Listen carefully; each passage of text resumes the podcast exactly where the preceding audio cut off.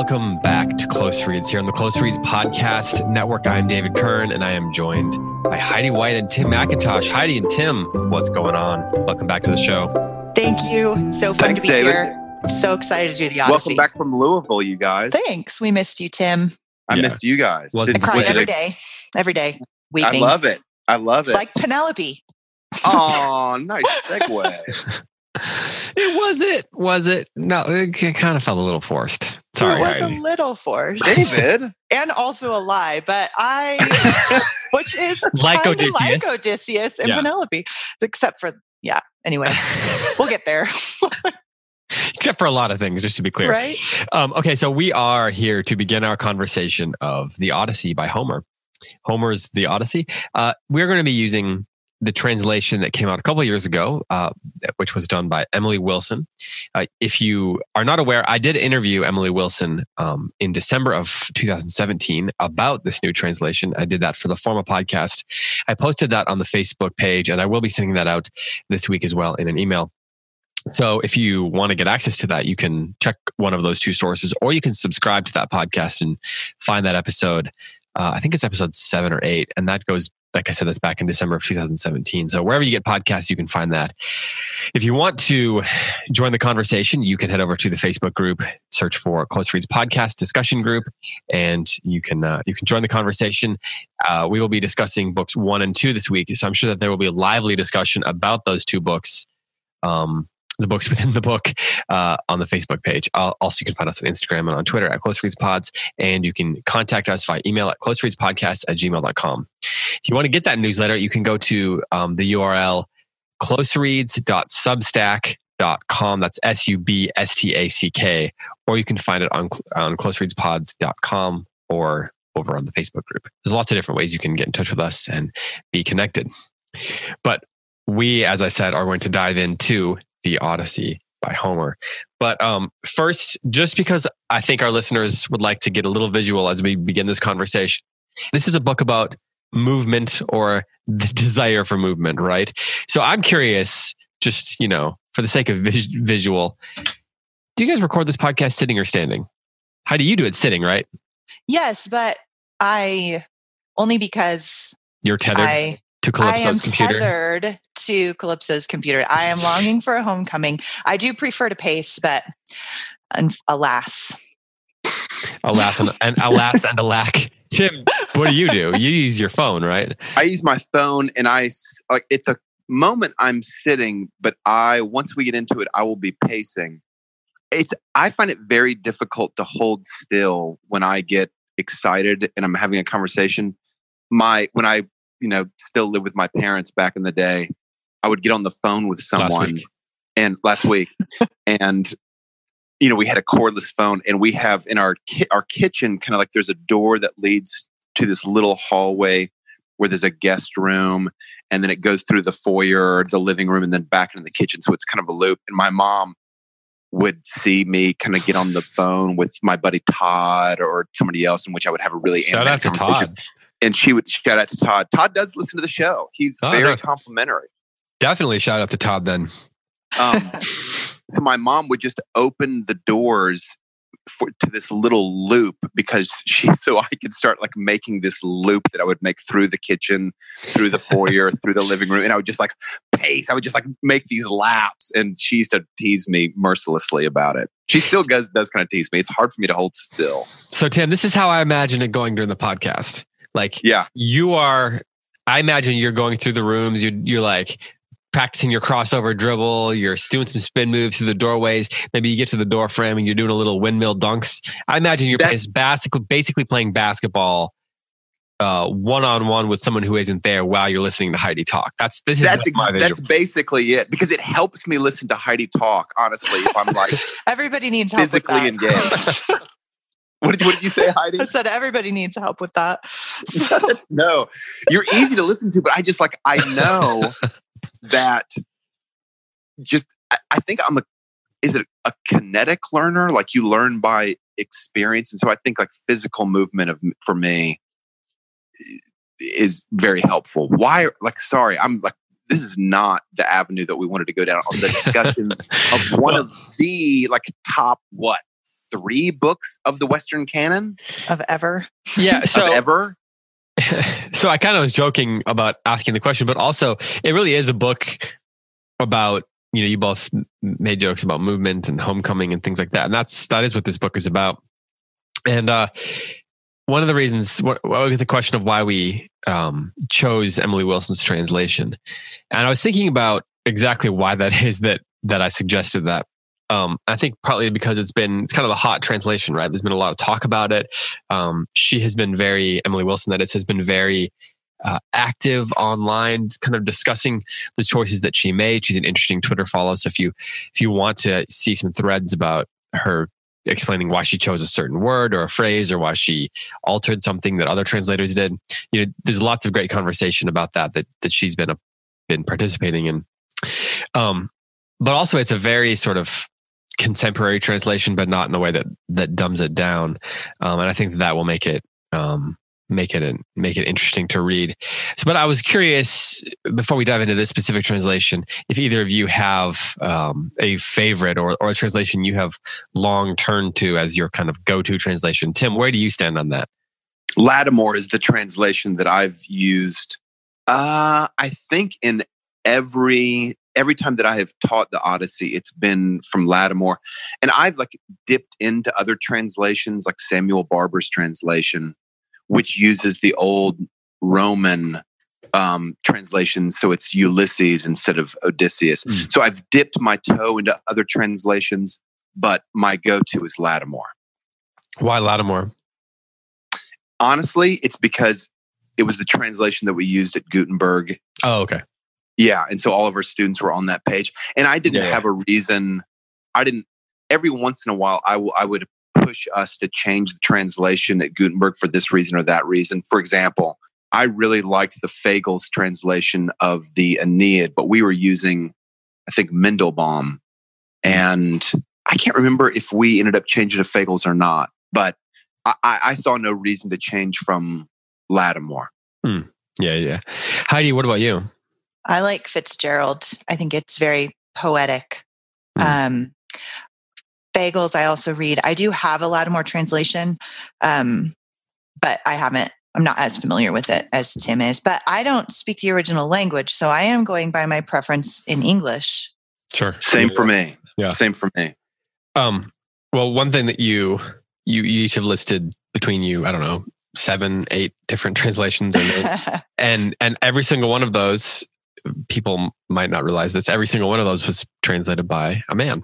And Emily mm-hmm. Wilson's translation is the first one, at least the first one of, of its stature. I mean, there were lots of people, women who were translating the Odyssey, but published it to, uh, you know, this quality and by, by a big house like this uh, by a woman. And that is something that I think is actually um, worth keeping an eye on as we read. Like, are there ways that we're seeing you know that show up um are there are, what are the differences between what she might be doing? Or i guess the better question is are there differences what she is doing and what um you know these other translators are are doing that maybe is because she's a woman? So those are those are that's something that's interesting to look at. Um the odyssey as people probably know, but just in case they don't, scholars believe that the Odyssey was composed near the end of the 8th century BC somewhere in Ionia, which is a coastal region, I believe, of Greece. Can either of you confirm that? Yep, true. And as we all know, or I, I, suspect most people know, this is a book or an epic poem that primarily focuses on Odysseus, the Greek hero. He starts, he's been off at Troy. Um, obviously, the Odyssey is the follow up to the Iliad. He's been off fighting uh, the Trojan War at Troy. And the book opens with um, his well actually opens with the gods but it opens essentially with um, his home place. The first four books often called the telemachy are about his son and his wife um, and he doesn't actually appear until book five. And so i wanted to kind of begin begin our conversation of these first two books there if that's okay. Because i find this and maybe the most fascinating thing about this book personally. So you know as the person who gets to start asking questions, we'll we'll start with what I'm interested in, I guess. Um, but I just find this so interesting that it's the Odyssey, right? It's a book about Odysseus, We, mm. That's the character you think of. You think it's about his journey. You think of the Cyclops and the Sirens and Calypso and and uh, Circe and all you know all these different characters, right? Um, we think about the things that are tied to Odysseus and his cleverness and his cunning and the adventures that he's going through. And maybe we think about Penelope as well. We think about how um, you know he's trying to get home to his wife, but he doesn't even show up until book yeah. Five the main character of this book doesn't show up until book five. And so I'm wondering, I, I want to talk about that. Um, I've got thoughts on this. I know the two of you have thoughts on this. So I'll just I'll just put it out there. Um, I was going to ask why that is, but I want to kind of go at it from a different angle. And I'm curious, Heidi, what do you think the effect is on the reader that this is the case, that we don't get Odysseus until book five, that we start with, obviously, like I said, the gods of the first couple hundred um, lines, but then but then it's essentially about Telemachus for four books. What is the effect of that on the reader? And then we can get into the question of, you know, some other why answers, I suppose. So before I answer that question, you should know that the pacing question is very relevant right now because I think you've put your finger on something so important about this book. And so I'm getting all jittery. So excited to talk about it. That might be the um, coffee, Heidi. I wish I could pass. I wish I could pace. Um, so the effect on the reader is some form of impatience, right? It builds expectation and not just expectation, but impatience, which is perfect for the Odyssey because that is exactly what Telemachus and Penelope are feeling.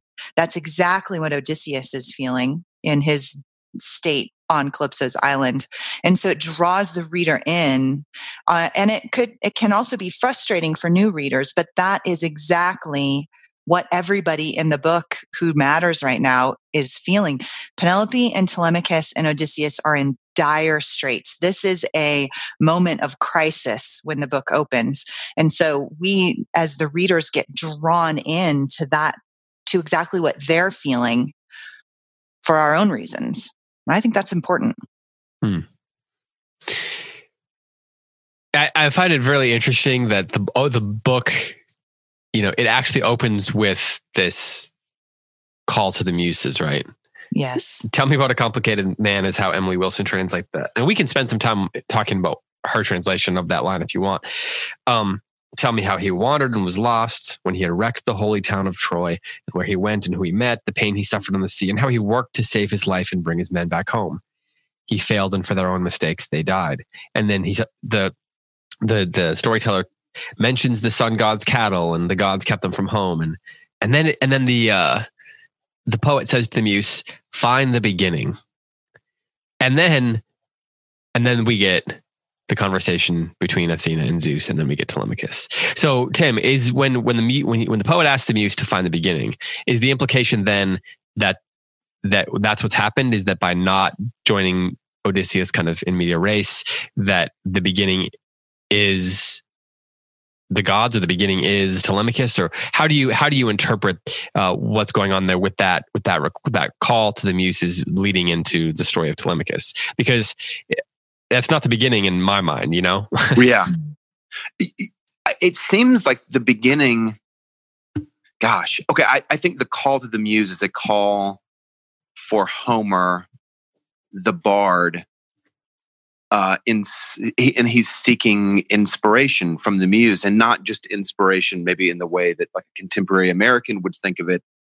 Like let me find um, the well of encouragement from within myself. I think he's thinking that an actual deity he, his hope is that it will come visit him in the process of writing and help him determine where his tale begins, what things go in, what things not go in, when his tale concludes. It, it seems to me, I wonder if you guys agree, if if a lesser poet was writing the Odyssey, they might begin with the conclusion of the Trojan War, since it's kind of just always in the background of this story. But he Homer begins yeah. 10 years after the close of the Trojan War.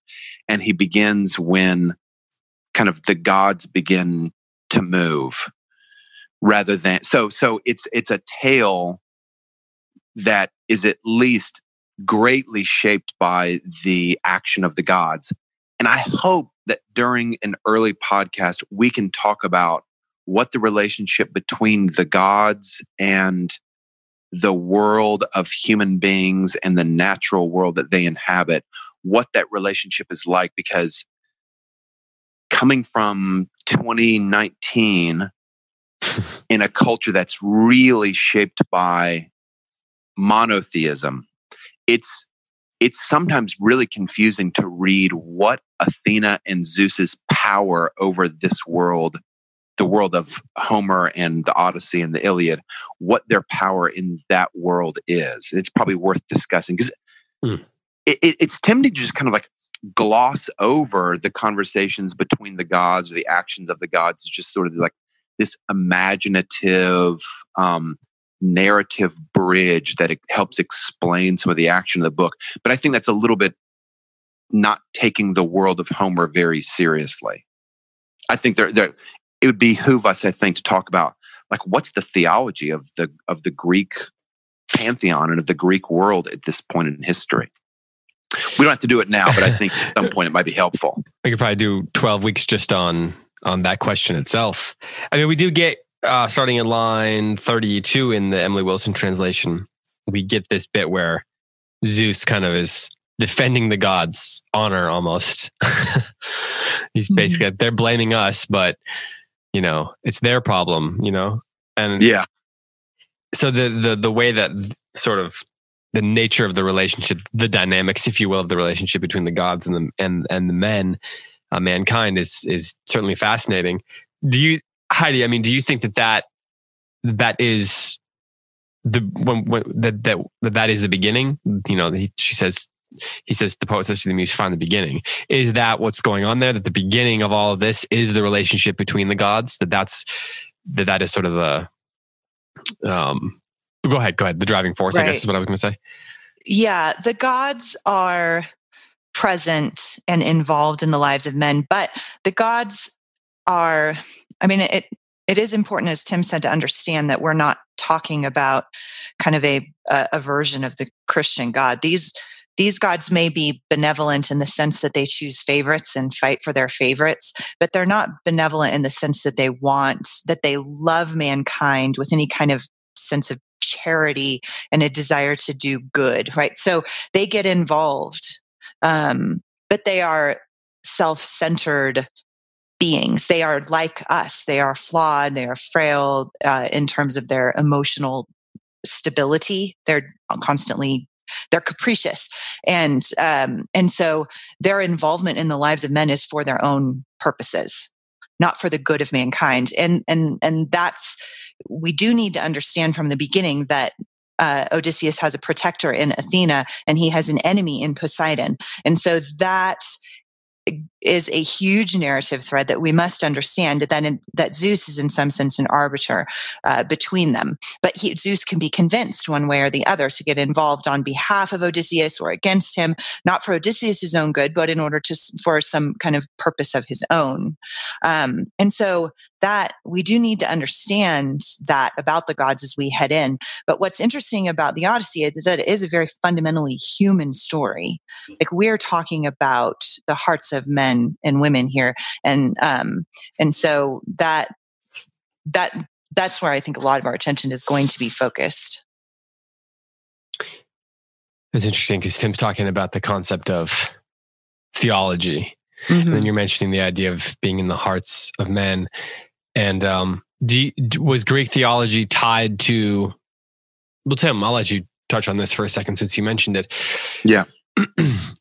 I, I mean, is there a common? Did the Greeks believe in the idea of of, an actual relationship between the gods and the men and men? I mean, in other words, was Heidi mentions the hearts of men and these men and women. Um, was there an interaction they believed between the hearts of men and women and, and the gods? You know, we talk about, for example, God being in our hearts. You know, uh, yeah. being a driving force within our within our hearts and souls. I mean, was that something that the Greek Greek theology touched on that they felt like there was there was something kind of driving their consciences from the God uh, in terms of a relationship with the God and, and was an act of uh, being in, in relationship with them? Boy, it's a hard. I kind of like propose this as a subject to discuss, and I have to admit from the outset, it's exceptionally complicated. I think because I think that the Greek myths are stories first and organized theologies second. In other words, let's compare it to Christian theology. Christian theology, in some ways, is the same. The, the story of the gospel comes first. And then, with the church fathers and the early medieval fathers, all the way up to the present, reflection about God's nature, God's relationship with human beings there's 2000 years of of um, conversation among great theologians about what exactly God's nature is, what human nature is, what the relationship between God and nature and God and man is. Um, and I don't, that is not a central preoccupation of the Greeks. The Greeks, at this point, up until I think the classical era, in Athens, which is the time of Socrates and Plato and Aristotle, etc. Um, the Greeks are not obsessing with getting down a really neat, organized theology. So what we have to go with is like the actions of the gods in these titanic stories of the Odyssey and the Iliad. So what I'm going to say is based on I'm acknowledging it's not a neat theological package that's been handed to us. What I understand, right. the kind of like relationship between the gods and human beings and the natural world is, is like, it, okay, let's imagine, like, draw a circle on a, chalk, on a chalkboard. Within that circle is all of human nature and the physical world that that human beings inhabit and on the perimeter of that circle draw smaller circles. These are the Greek gods. So, in some ways, they're outside of nature, and in some ways, they're inside of nature. And so, their influence in the world is divine, but it's also um, like Heidi was saying, it's they're just acting like regular mortals. And so when they are trying to influence, let's say, um, Odysseus or one of his enemies to to take action in some way or another, they're kind of they're lobbying in some way, the way that um, we would lobby a powerful politician. They would lobby, they would make arguments, and they would try sometimes to physically influence by giving um, a character in the book strength or by depleting his strength, especially on the battlefield. But like where their power begins and ends is that is murky, murky territory. I, and I think even with regards to, it seems like there is this kind of ultimate power that lies even above Zeus, mm-hmm. which is the power of fate or the fates uh-huh. and even the fates relationship to what actually happens in the world, even that's murky. Whereas I think Christians would say God's ultimate will in the world, according to traditional orthodoxy, God's ultimate will in the world gets done. Now, how it gets done, that can be kind of murky, but ultimately gets done. And I think even in Greek mythology, in some ways you can say that what the fates decree gets done ah, but it seems like maybe even it's malleable by Zeus and by human beings. Sure. Well, and to add to that, Tim, also that the Christ, Christian theology says that God's will is done and that it is ultimately for our good, whether we can see it or not. Yeah. Right?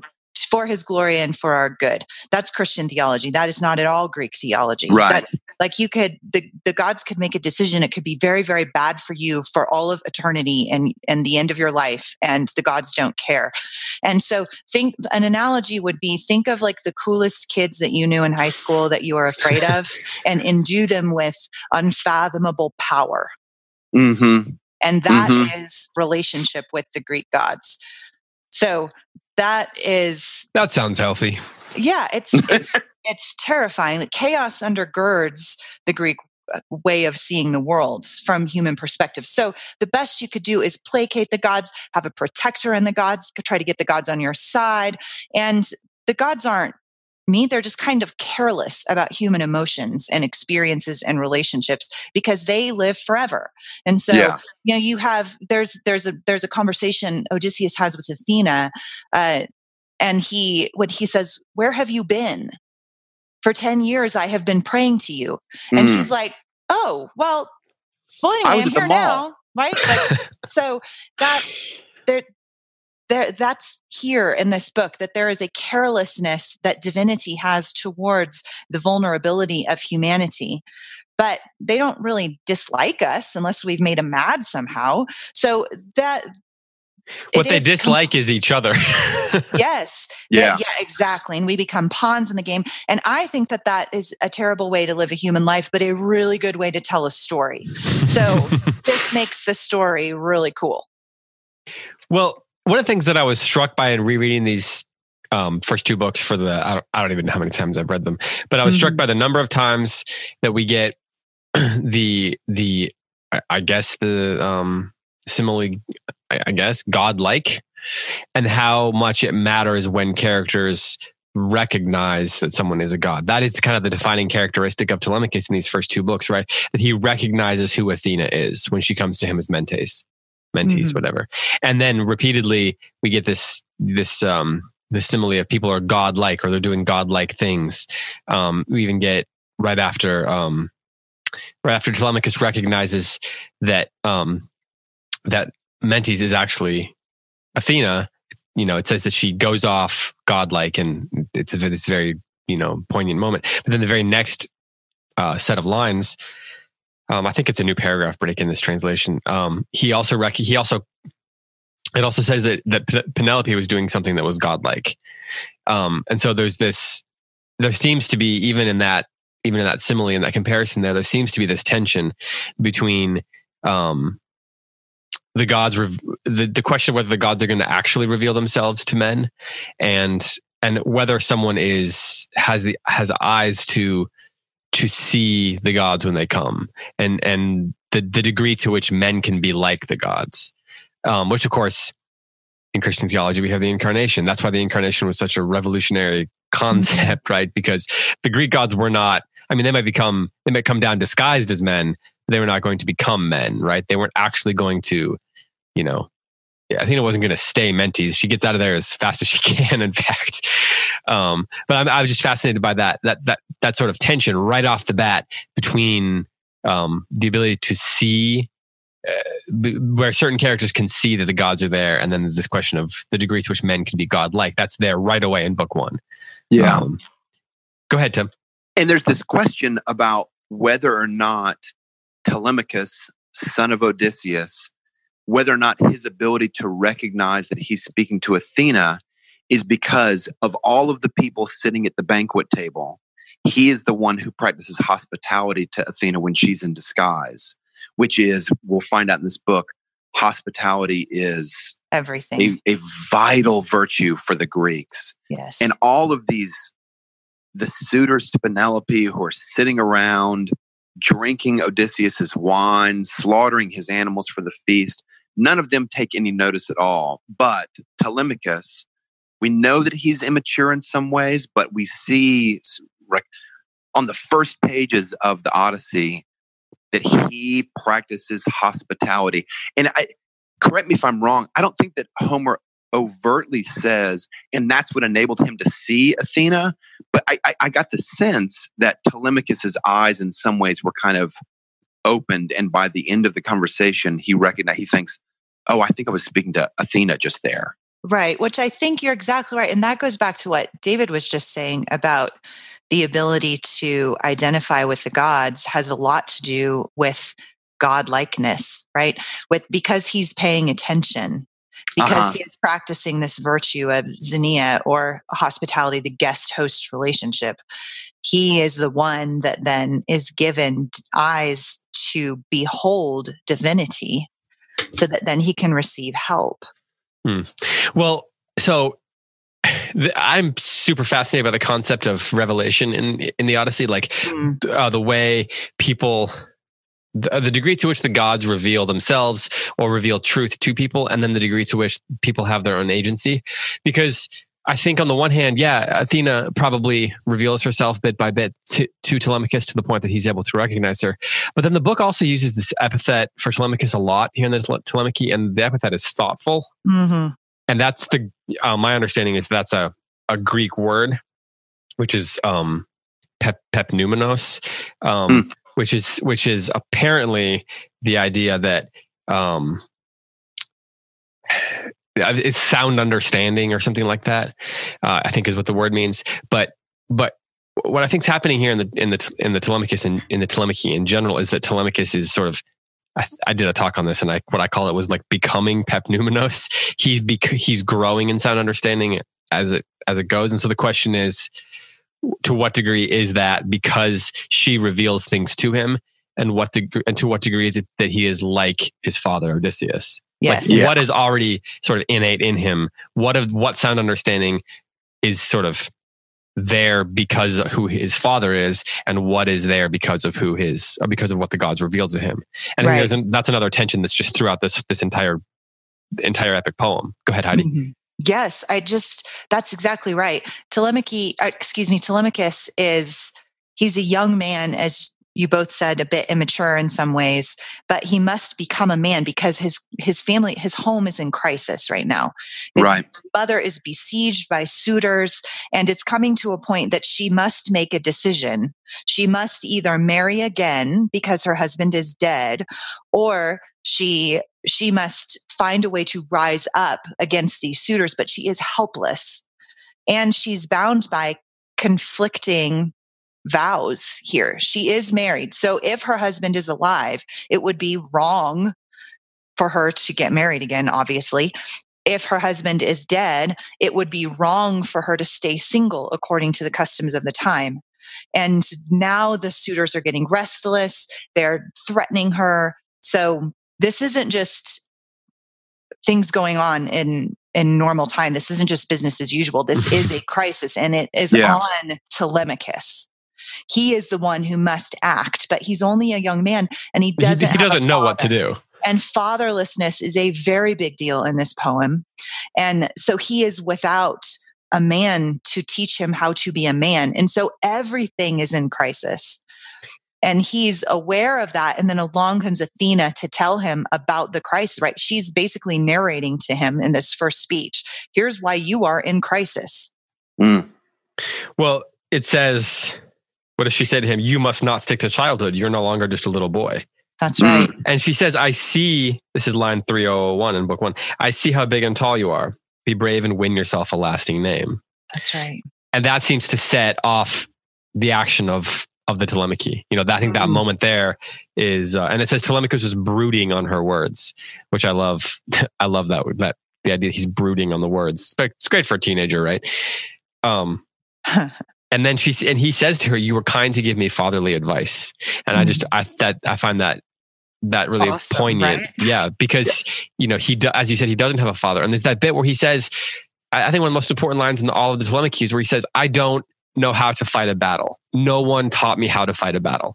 Right. Yeah, I think it might be in book two because um he you know he's he's like I don't have the training, right. and um in Greek the Greek culture you know, I think the boys stayed with their moms till they were five, something like that. They barely even saw their fathers, you know, very sort of, very, very rarely, I, think. And then after they turned five or whatever the age was, they'd be given to the men. And the men would then mm-hmm. train them how to be soldiers, how to be rulers, how to be a king, you know, what, depending on what their role was. But that portion of his life was never, never occurred.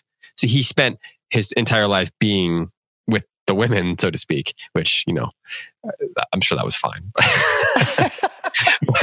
uh, but that doesn't, you know, it didn't, it didn't train him to do the things that he didn't have the training to do the things that he needed to do to know how to take action. And so the mm-hmm. whole these first two books are about him not knowing what action to take, not knowing what to do. He keeps saying, I, I don't know how to do that. I don't know how to do this. Every time someone mm-hmm. says something to him, his response is, Yeah, but how?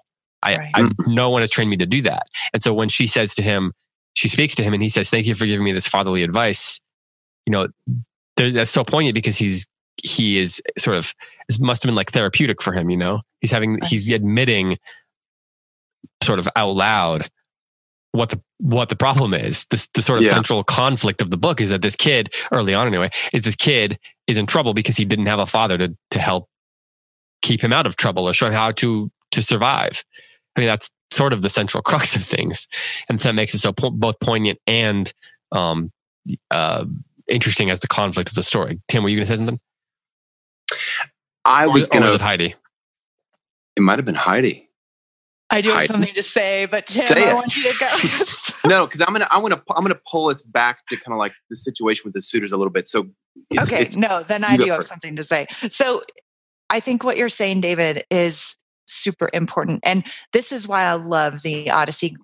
This is why I love it so so so much is because it is an epic. So it has this epic scale to it. It's about nations. It's about universal things. It's about the gods, but at the same time, it's about a fatherless boy who doesn't know what to do, right? Like this is so human. And mm. In spite of its scale, or maybe even because of its scale, right? So much is on the shoulders of this young man who's just doesn't know what to do because he doesn't have a dad and he longs for that. And so this what you just said this this combination of these these very human questions of personal agency of innate ability of the intervention of the divine and of the importance of an education or training. Like all these things intersect in telemachus in just book one of the odyssey within just a few masterfully written lines of poetry Hmm. So everything matters in this poem. Uh-huh. Um, so anyway, Tim, go ahead and let's talk about the suitors. Well, I I was thinking yesterday in preparation for the podcast, like what are the things that I wish that I had known better before reading the Odyssey for the first time, and the kind of the offense of the suitors was one thing. The other thing, which hopefully we'll talk about, is all the allusions to Agamemnon in these mm-hmm. first two books, which I think we will talk about. So I, I was just trying to think about what it would like the offense of the suitors, what that would feel, what word picture or what metaphor or what comparison would work for us today. And I think the thing to do is like imagine a family that you know in which the father is in military service. And imagine that he has been called away to Afghanistan and he's been stationed there for a very long time. And it's likely that he's alive, but he's been lost. But we, still believe that he's alive. What was? Did I just hear a song? Something just started playing on my computer. Something just started playing on my computer all on its own. um, okay, and so now imagine like that all of the kind of like single men from this town start hanging out with the warrior who's overseas just start hanging out at his house with his hot wife and his like whatever 15 year old son. He's probably even younger than that. And not only that like so that's like just offensive to begin with. And you get something's like definitely wrong there. But then they start using, um, they don't just start using his house, but they also start eating his food and they start drinking his wine and not just and not that, just a little bit not just a little bit but like abusing it and this is the kicker for me they also now have access to his bank account because it's easy to think like Well, Odysseus's real wealth was stored away somewhere in gold in some vault somewhere. And no, his wealth is his livestock and his gardens. And so they're eating away in kind of like my modern retelling, they're eating away at his bank account also. Okay, so even that is not really even a fair comparison because at least in that situation, Penelope hopefully would have recourse. She could even like go to the police, this third party intercessor, and say, hey, listen, these guys will not leave my house. They're playing video games on the couch. They're drinking my husband's, you know, wine that he stored up. She doesn't even really have recourse to that because the city elders in Ithaca are just not doing anything. It's like she's placed a call to the police, or the police kind of know about the situation and they're just not doing anything. So she is in an extremely fragile, tenuous situation. Her only real hope is her son, who, as we've discussed, is just not prepared right now to go to battle with these guys. He's not equipped, he's not trained. So the chaos of which Heidi spoke is it's it's it's really awful. And, yeah. I, and I, if you're a first time reader, I just didn't realize kind of like the gravity of the situation the first time I read it until maybe like the second or third reading. I was like, oh man, this is terrible. This is just terrible. Yeah, and I think that what gets lost is that the only option is for Telemachus to do something. That's, like, that's right. the yes. only thing. I mean, instead yes. of saving save Odysseus, obviously coming home. Yeah. Um, and but and even then, who knows what he's going to be able to do? But so Telemachus is the hope. He is the only hope, right? He kind of he, he you can he, he's uh, Princess Leia would send her message to him, right? He's the only right. one that can solve the problem, and that's why Athena has to go to him, you know, to to empower him. And he doesn't know how to take action. He knows he has to do something. At the beginning of the book, that's that's one of the things I noticed this time is he he's aware that it's kind of falling on him.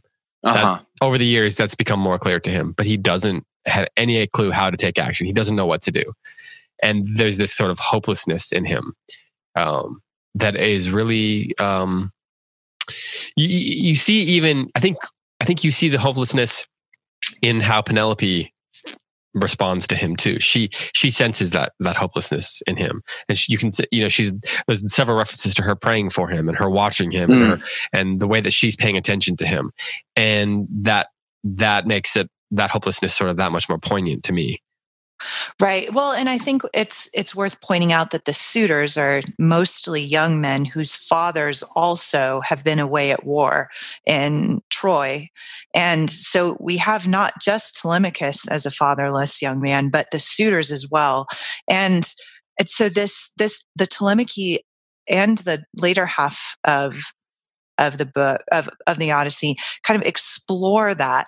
What does it mean to be fatherless um, to be without the generation that has gone before. And so, of course, there's also some allegorical significance to that as well. And speaking about societies, but this idea of of these young men growing up in a fatherless, their their dads are away fighting at Troy, and so they don't know how to be men. And the suitors degenerate, they degrade themselves. But Telemachus is constantly looking up. Like he is Odysseus' son and he has a good mother. And so he is a young man who wants to become like his father, but he doesn't know his father. And so that fatherlessness, that void of leadership is explored in various ways in the Odyssey. Hmm. Um, so when I was prepping for my talk that I gave on that focused a lot on the Telemachy, I, I was thinking a lot about the quote um, uh, from C.S. Lewis, where he talks about how we kind of operate as if the world is our nursery and how we have to get out of the nursery.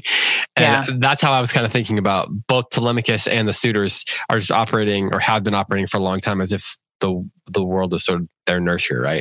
And they have mm-hmm. to they have to get kicked out of it. And and the and in some ways, you know, Telemachus is is lucky because, you know, could he have become like the suitors if things had been different and that had happened to somebody else that's that's one of the things mm-hmm. that i think is interesting like what is innate in him and then what is circumstantial you know yeah that's i think that's a really like what is fate i guess is another way of putting it and what is um i guess you know i guess like i said circumstantial what what is because of the the um the accidents that happen along the way um and what what are the gods controlling and, and how much does that determine who we become. I think right. that's a big well, part of this Tim, book. Tim pointed out earlier this this idea of hospitality, and and that is so important. And you could spend again a hundred years just talking about this concept within the Odyssey. Everywhere Odysseus goes, everywhere Telemachus, everybody is encountering then either the giving of or the receiving of the guest host relationship which was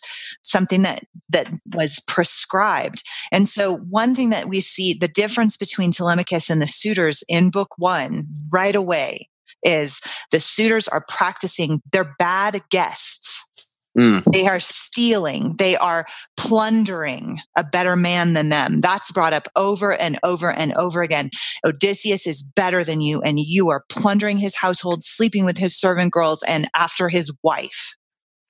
Right. And so, but there are there was a mm. prescribed tradition of being a guest. This is how you be a guest in someone's home. They didn't have hotels back then. So if you traveled, you went to someone who was on about the same economic status as you, or if you're a poor person, you went to a poor person's house. If you were a, a rich man, you went to a rich man's house and you knock on the door and then they greet you in a very prescribed traditional way. They don't ask your name until you have eaten. Then they invite you to tell their, your story.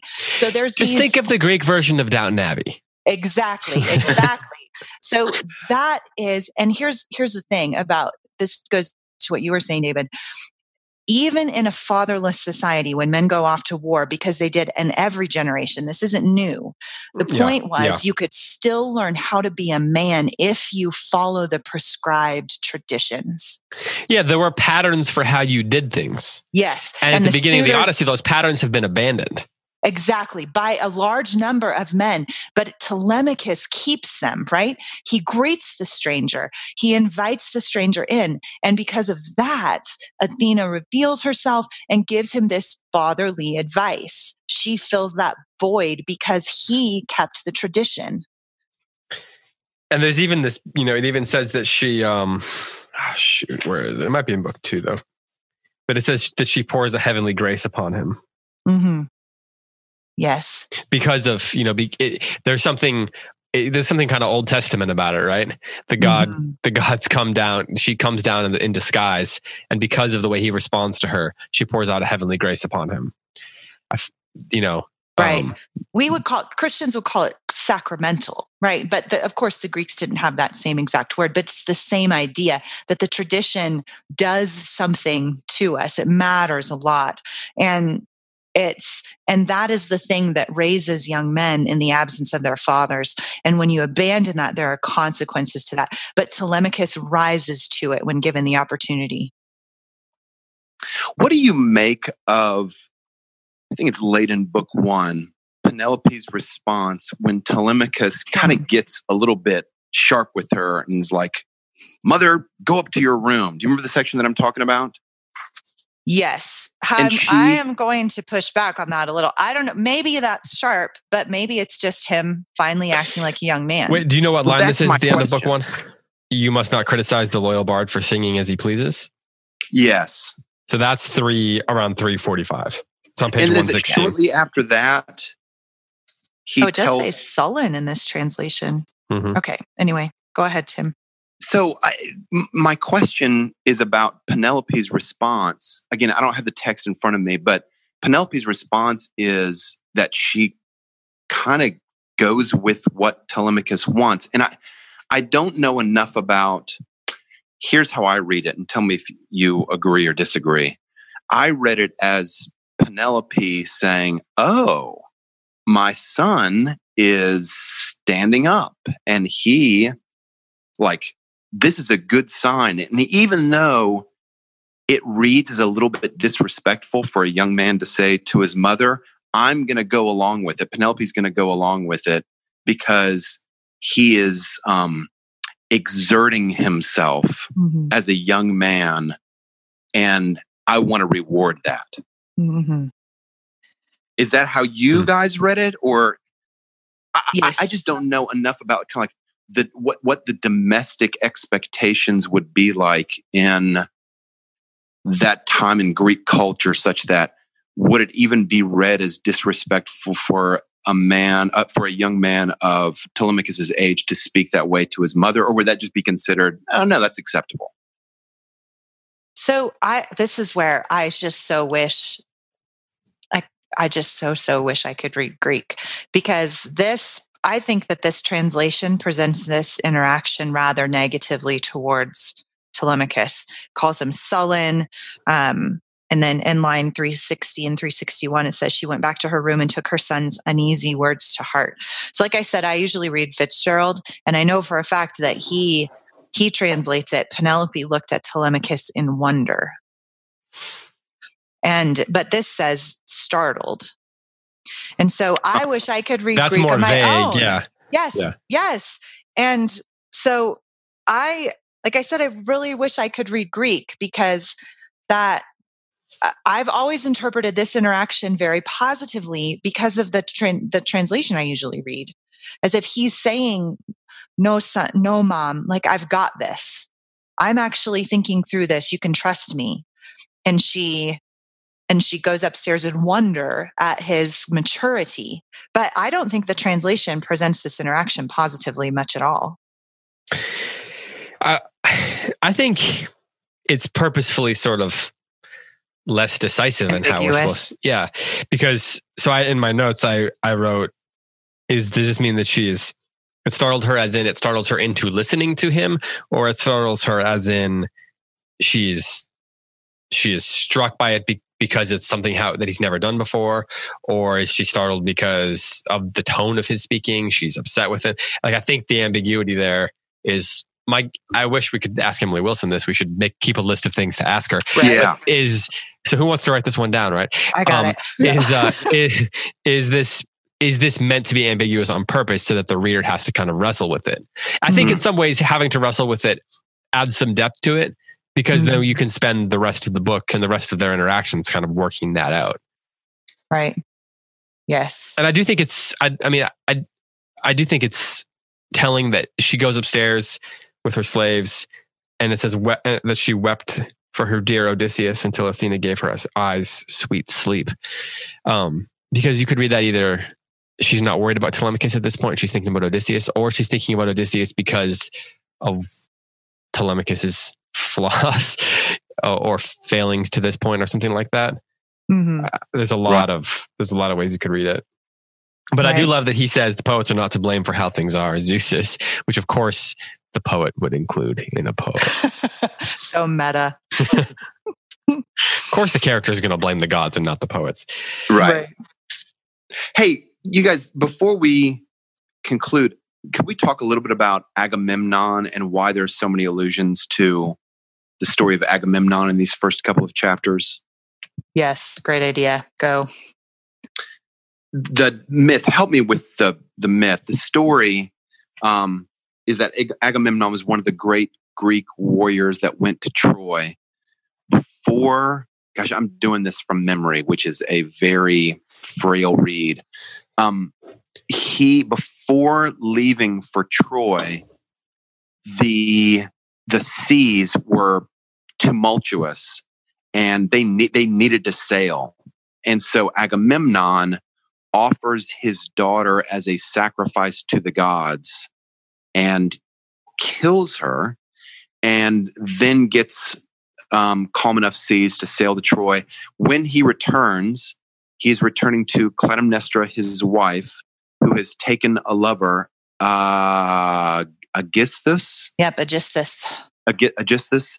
Mm-hmm. And he returns, uh, Agamemnon returns with the plunder of his war in the person of um, Cassandra, who has become a, a literary trope as a prophetess who speaks the truth and who's never listened to. Uh, Aegisthus, the lover of Clytemnestra, kills Agamemnon, and that is the first in. Um, there's a famous trilogy of plays. That's the first of the trilogy of plays, and there's kind of like a revenge cycle that follows after that.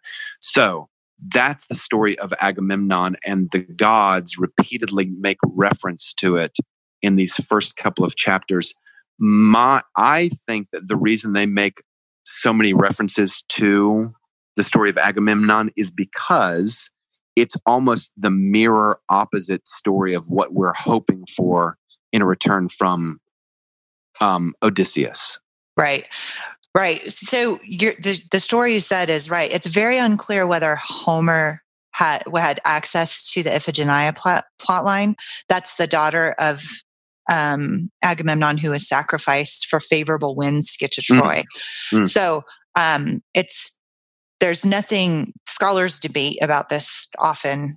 If you're interested in minutia um, having to do with the epics, this is an interesting plot line to to look at because if Homer didn't know about Iphigenia, then it becomes even more poignant. I think it works better because then what you're saying is while Agamemnon and Odysseus were off at war, their wives behaved very differently. Mm. Right.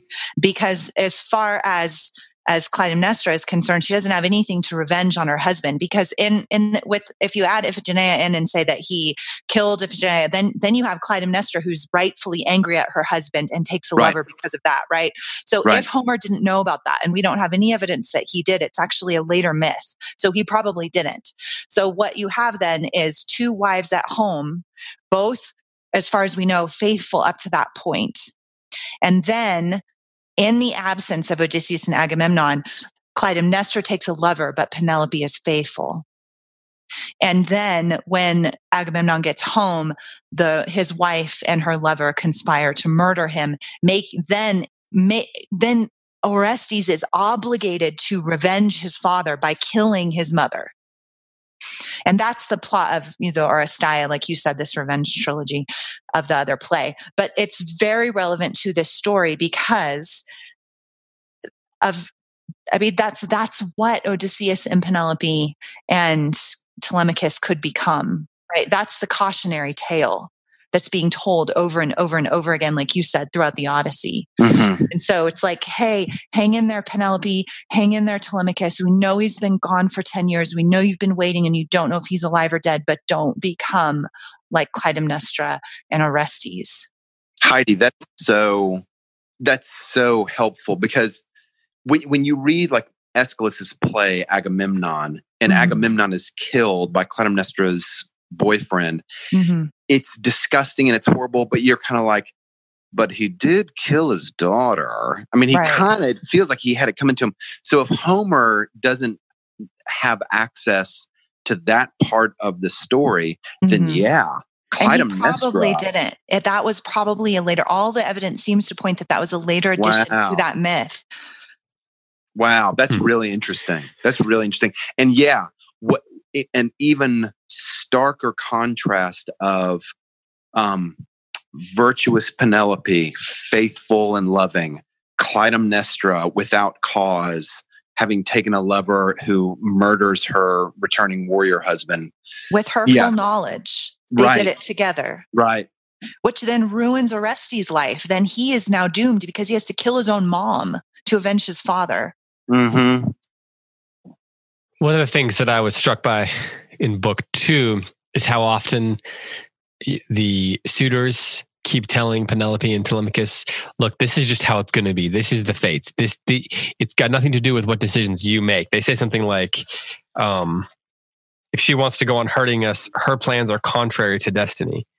Um, as she's uh, there's another one I can't find it, but you know, so for them, they're like, this is just the way it's going to be, and and this this is they're trying to take kind of the fates into their own hands, much like in the story that you're describing there, the uh, in the Oresteia, um, where they kind of are taking destiny in their own hands, and that's and as you said, it's what could have been, right?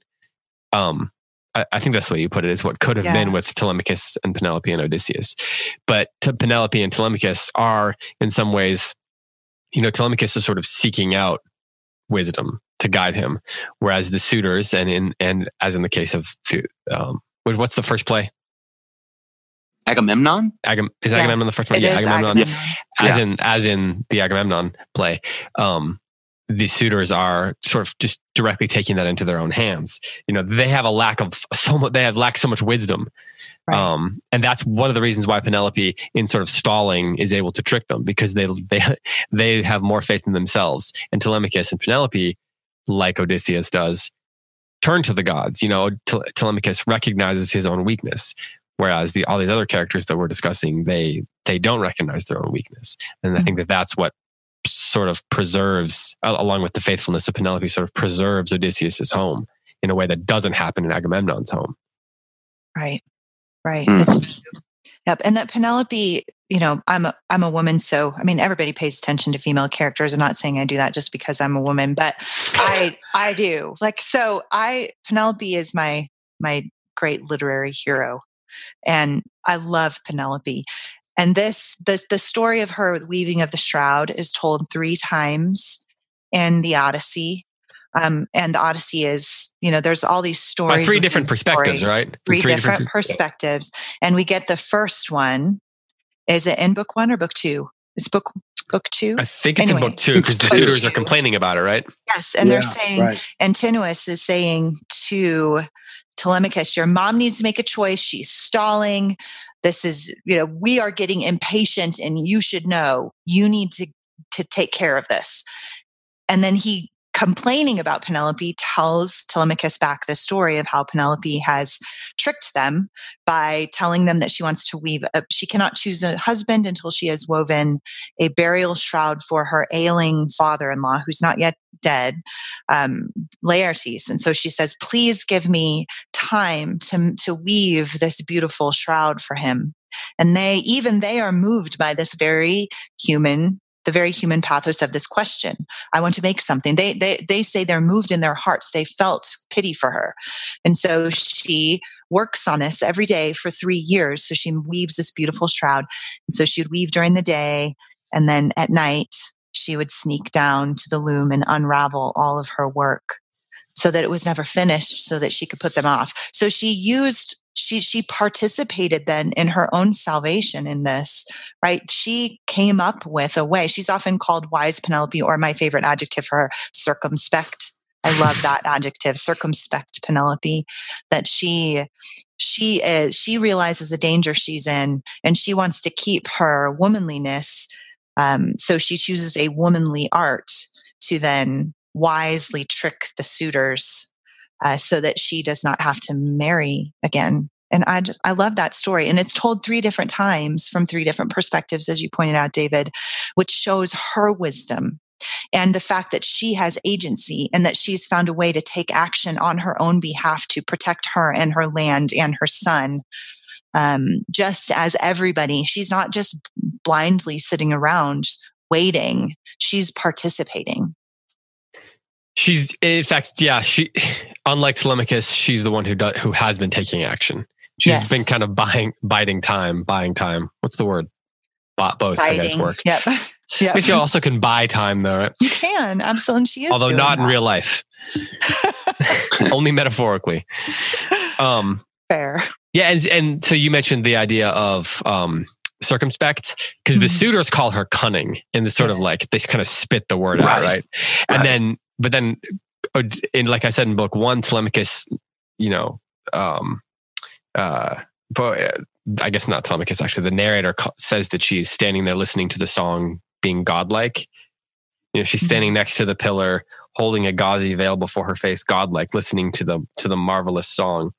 Right before um, she says, tells them to stop, and I always wonder, like, when in those moments, is she playing everybody? Mm-hmm. Like she maybe is complaining about the song, but is she? This is why I. This is why I don't know that she's that upset with Telemachus, and that right. be, because I think in some ways she she could be manipulating the situation by saying just the right thing to give him the opportunity to say what he needs to say. So I, I think there's a lot of gray area in terms of um, the way that she is circumspect or cunning or or godlike.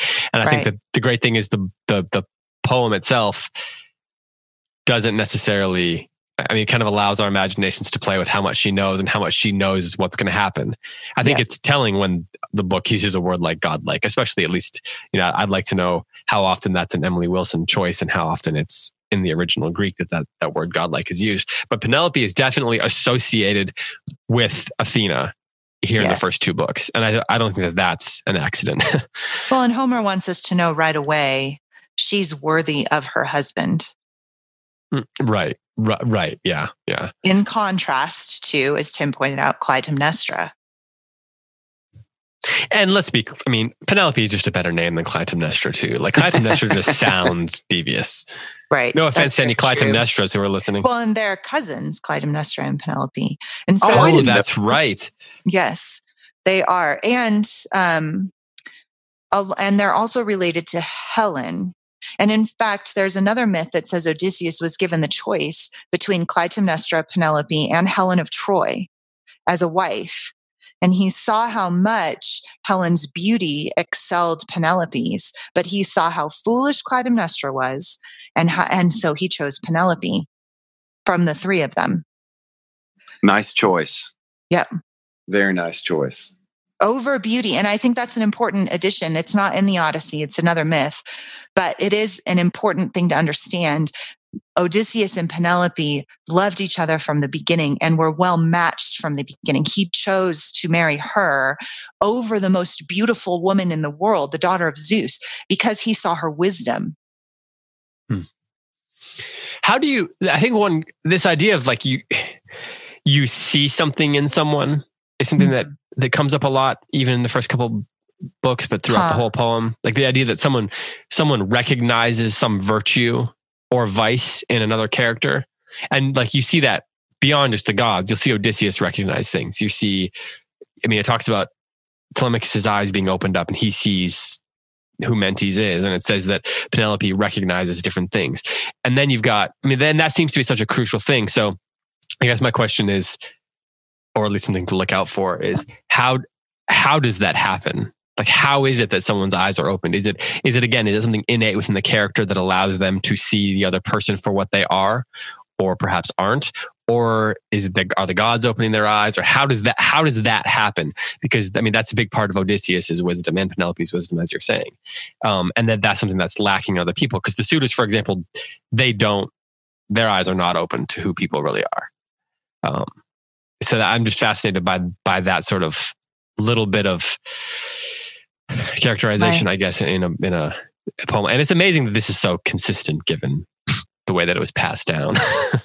Right. Well, and that's a great question. I've never thought of that in the context of the Odyssey before, but it is important, David, because of how many things are hidden and then as you pointed out have to be revealed. you said yeah. you were you were interested in revelation in the Odyssey. It's not just the nature of the gods, but the nature of there's so many disguises, right?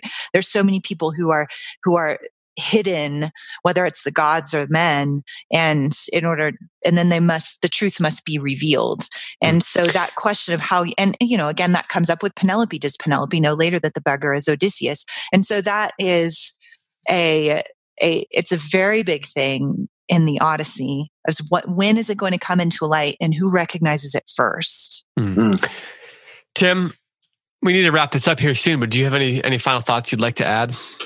we just got I would- started I know. We did get It's been, started. an, it's been an hour. I would like to do a little bit of just a very brief nerd moment about the Odyssey. Um, Wait, what's the whole show been so far? but you know how we talk about I- I think we are pretty good at keeping the focus on on the text and not getting into trivia about whether or not Homer was one person or ten people. You know, like we Yeah, don't yeah, dwell yeah. a whole lot of, on that on close reads, and I'm I'm very glad about that. This is like an exception. There's this kind of question in the 19th century about is Homer's story just a story that he made up that has no bearing whatsoever on, you know, like on real history or anything like that? And there was a, a German businessman in the late 1800s, and the German businessman um, was sure that the Odyssey was something close to real history. I'm trying to remember the name of the. I think Schliemann was the name of the German businessman, very wealthy, and he funded from his own wealth an expedition to go find the city of Troy, and he apparently found the city of Troy, and he even, though this is very disputed historically now, uh, found, I think, the burial mask of Agamemnon, this kind of gold, this thin gold kind of plate that would have been placed in theory over Agamemnon's face after his death. And so, since he funded that trip and supposedly found what looks like the city of Troy, um, kind of historical and literary criticism has kind of come to acknowledge the Odyssey is probably not just, and the Iliad also, not just a fanciful retelling of um, just you know purely from Homer's mind, but in some ways, there, there maybe there was a real Odysseus, maybe there was a real Penelope. Obviously, as we read the story and we read about the kind of fantastical adventures of the Cyclops and Scylla and Charybdis, there are going to be things that we say like, yeah, I don't think there was a one-eyed monster living alone on an island, you know, eating men. I don't think that was true, but um, I think there's cause to believe that the Odyssey has some some tether to real events of some sort. I just think that's really interesting. Mm-hmm. Hmm. Yeah.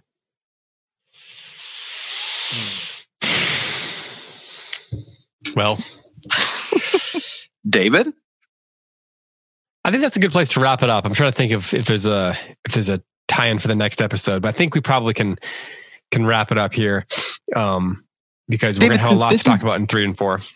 This is a, this will be the longest book that we've done. Excuse me, that's not the right way to say it. This will be the longest series that we've done in three years of close reads. Will it not? Yeah, it's been four years, but yeah. Um, do you have any expectations that will kind of like vary our our habits? Will we do something dip- different during this series than we've done in the past? Well, we are probably going to rotate some people in and out just because it's hard for people to commit to every week over the course of 12 weeks. Right. you may hear from Matt Bianco or my dad or a couple of the people like that just dropping in. Um, as far as we're going to do mostly two books at a time, but there are two instances where we'll do either four or five because of either shorter books or because of the section that it is is best discussed together. Mm. Um, we may discuss uh, slightly more history than than normal. Um, I've got a couple resources I'm working on with some people to help clarify some things because there is things like, for example, that Homer wrote or at least told it in dactylic hexameter. That's some that's the the linguistic form that that is used. And so I've got something that I'm hoping to be able to share uh, that kind of explains that. So I I'm kind of waiting to as far as whether we're going to change our habits. Other than those things that I'm listing there, um, it'll depend a little bit on where we go. I mean, this, we could talk yeah. about you know a million things in this book, but we only have an hour or an hour and 15 minutes each week. So um, I'm kind of holding my breath as far as saying anything too much because I want to see how things shape up. But did you have something in mind?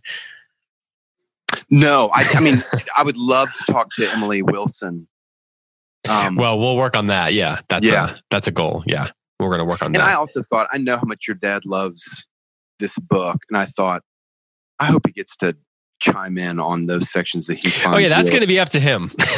yeah, because he's busy. Um, the next two weeks he's busy with apprenticeship stuff. But um, that's that's. I mean, if he wants to come on, he he's welcome to come on. Yeah, for sure. Yeah. I, I mean, I I want to keep my job, so. we all want that too, David. Yes, yes. Most days I want to keep my job. um, all right, Heidi, uh, quick final thought before we go.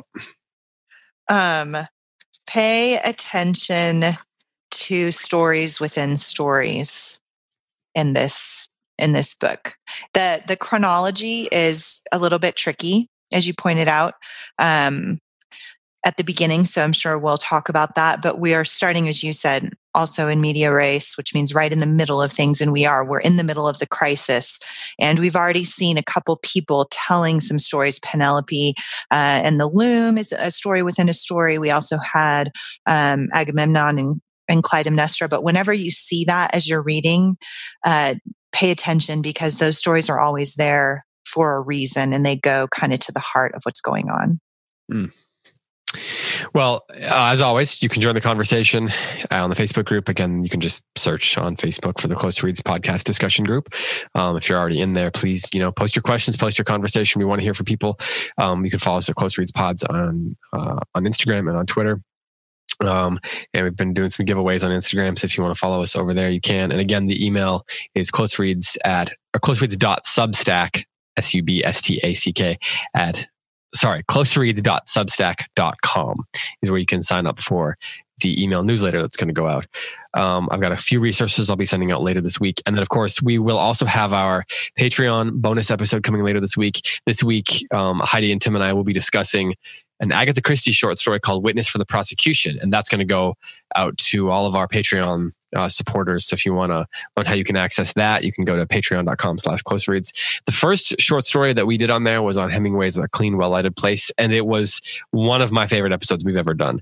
So it was great. Yeah, I, we've gotten great feedback on it too. I heard from some people at the conference who were just said it was wonderful. So, um, I, you guys were great on that episode, and I, you know, it, it was super fun. So if you have not heard that yet, um, you can head over to Patreon and, and get access to that as well as conference talks by you guys and a lot of other stuff. Um, we're sending out some special prizes uh, or gifts or whatever to everybody who has is currently subscribed. All all the everybody people at any, at any tier. Yeah, exactly. We're sending out some special stuff this week. Uh, as I came into the cool, studio, don't you? Just say that. You want to be cool, don't you?